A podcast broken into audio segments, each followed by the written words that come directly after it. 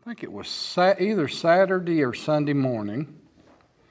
Saturday morning, I think, uh, in my daily Bible t- time, I was reading, and it, God began to speak. He was talking about some restoration coming to is coming to the world, and he was talking about every human being that He made.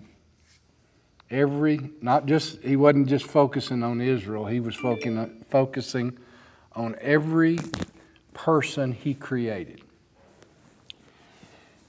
And after that, the Lord began to talk to me about how limited our vision is. We have, I have a tendency to focus on me. I have a tendency to focus on my family. I have a tendency to focus on my business, my city, my county, my state, in the United States, and sometimes we don't go beyond that. And I'm talking in particular today about this pandemic, but we do that in other things too. We, we limit our vision. and God, you know, God's intent was that no man should perish, no person should, should perish and, and be without the reconciliation through the blood of Jesus Christ. I'm not sure we think that way. I'm not sure we, as the body of Christ, think that way. I'm not sure we. Um, we recognize the global nature of the kingdom of God, that it, that it covers all the earth. Sam Soleyn taught a long time ago about the flocks of the rams of Nebaioth and the flocks of Kedar, being the gener- the descendants of the first and second son of Ishmael, and that they would all come in that at some point the descendants of Ishmael will come into the kingdom of God. And Sam's teaching even goes on to say that'll be part of what makes the Jewish people jealous and cause them to come in in the end.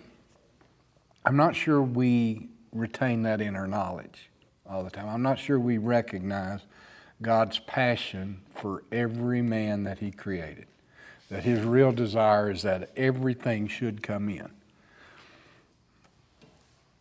and that his, I mean, what's happening right now today is a global pandemic. Although our, you know, tunnel vision is like we just said a while ago, we've been real fortunate right here. We hadn't gotten it. but we have to recognize that what God is doing with this pandemic is global. That the weight of this thing is coming down on everybody in every nation, you know, all over the earth this thing's having an impact on how they live. And so my first first question is, okay, God, what are you doing? Well, what he's doing is trying to bring all of mankind to him. There's enough pressure being put on. You know, we as individuals have gone through this refinement, if you will, uh, fire, but the whole globe is under this weight now of bringing them to a, to a measure of refinement. And it takes me back when I first, you know, I've, I've been at this, a, a really passionate pursuit of the Lord for 30 years now. There came a place where the Lord shifted uh, where and how and what Nancy and I did concerning fellowship and things like that. and we came out of the institutional church. And the first scripture that the Lord showed me early the next morning after that decision had been made, or shortly after that decision had been made, was comes from Matthew 24 14. And it says, And this gospel of the kingdom shall be preached in the entire world or the whole world as a testimony to all nations, and then the end will come. And uh, when I first read that, I, I, focused on the gospel or the good news of the kingdom or God's sovereignty being preached into the whole world. And I, and I focused on understanding his kingdom because the Lord said, you know, you, we've always had a, a gospel of salvation that was part of it. It wasn't the full thing. But this complete thing of both the sovereignty and the kingdom rule of God is what's got to be proclaimed. But then the weight of that next side is to all the to every nation in all the earth. Now, I'm not sure we've done. I, well, I know the gospel of the kingdom hadn't been there. I'm not even sure the gospel of salvation has reached. Uh, who, who did Jesus say? Samaria and Judea and the outer outer earth, outer edges of the earth. I'm not sure we've even got the message of salvation, but I'm pretty sure we have not got the gospel of the kingdom to all the nations yet, and we've got to do it. But we, as the children of God, we, as the ambassadorial representation, we, as His sons, need to begin to think that way. Now, He may not call us, He may not call you to travel to the outer ends, but he, we need to think that way, intercede that way, petition that way, uh, measure that way. Not, it does a couple of things. It takes the focus off of ourselves but it also gives us the ability to see God's plan throughout the whole world. We happen to be, we happen to have a relationship with a couple who is a part of what I call the spiritual tribe that we are in, who we've watched over the last 10 years probably, who had the passion to translate the scriptures into Russian and Ukrainian and create a Russian Ukrainian Bible. And they're, they're being published and distributed even as we speak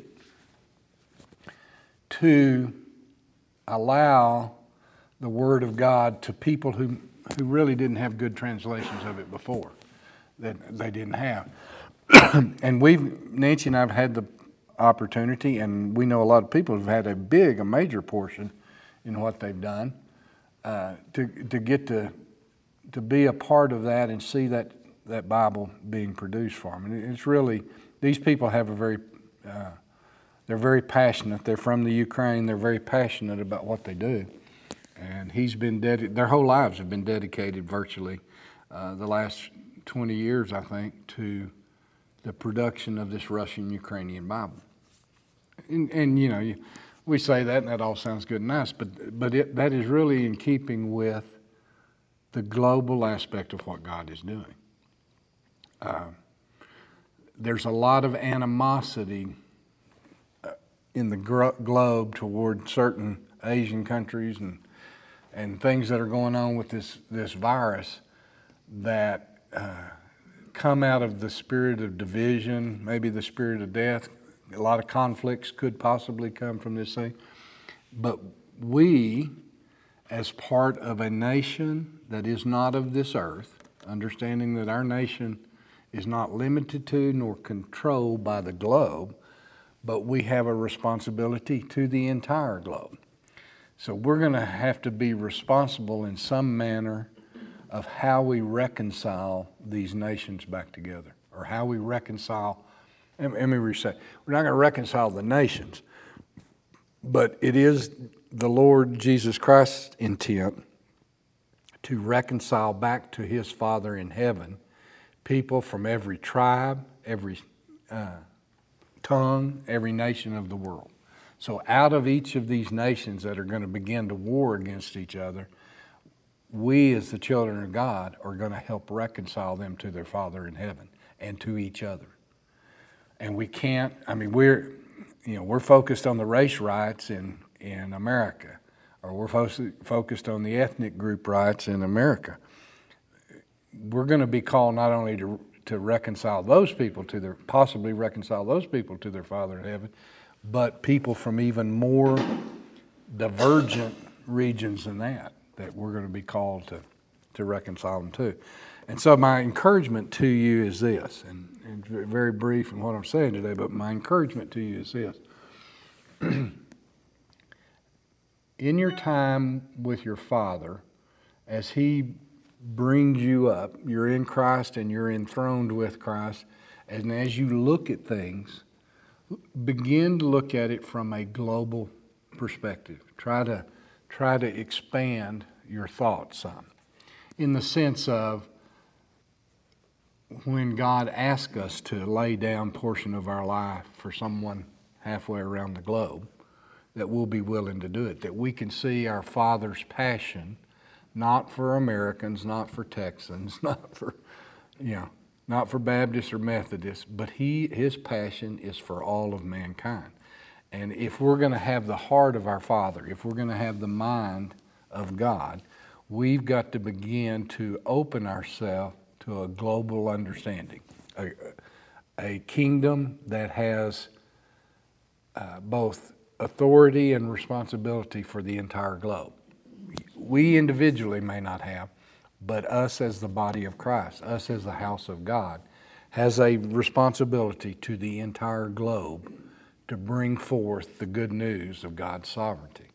And so we need to begin to let our minds transform that way, get a little bit beyond our own world, and be open to what God's doing in the entire world in case you're the one who's to carry the message, in case you're the one to be, that, you'll be prepared, or if you're if you're to be the one to support somebody in doing that and and, and meet, uh, not I'm not talking about financial support, but support them uh, spiritually in those kind of things to go and do those things the way that they should. But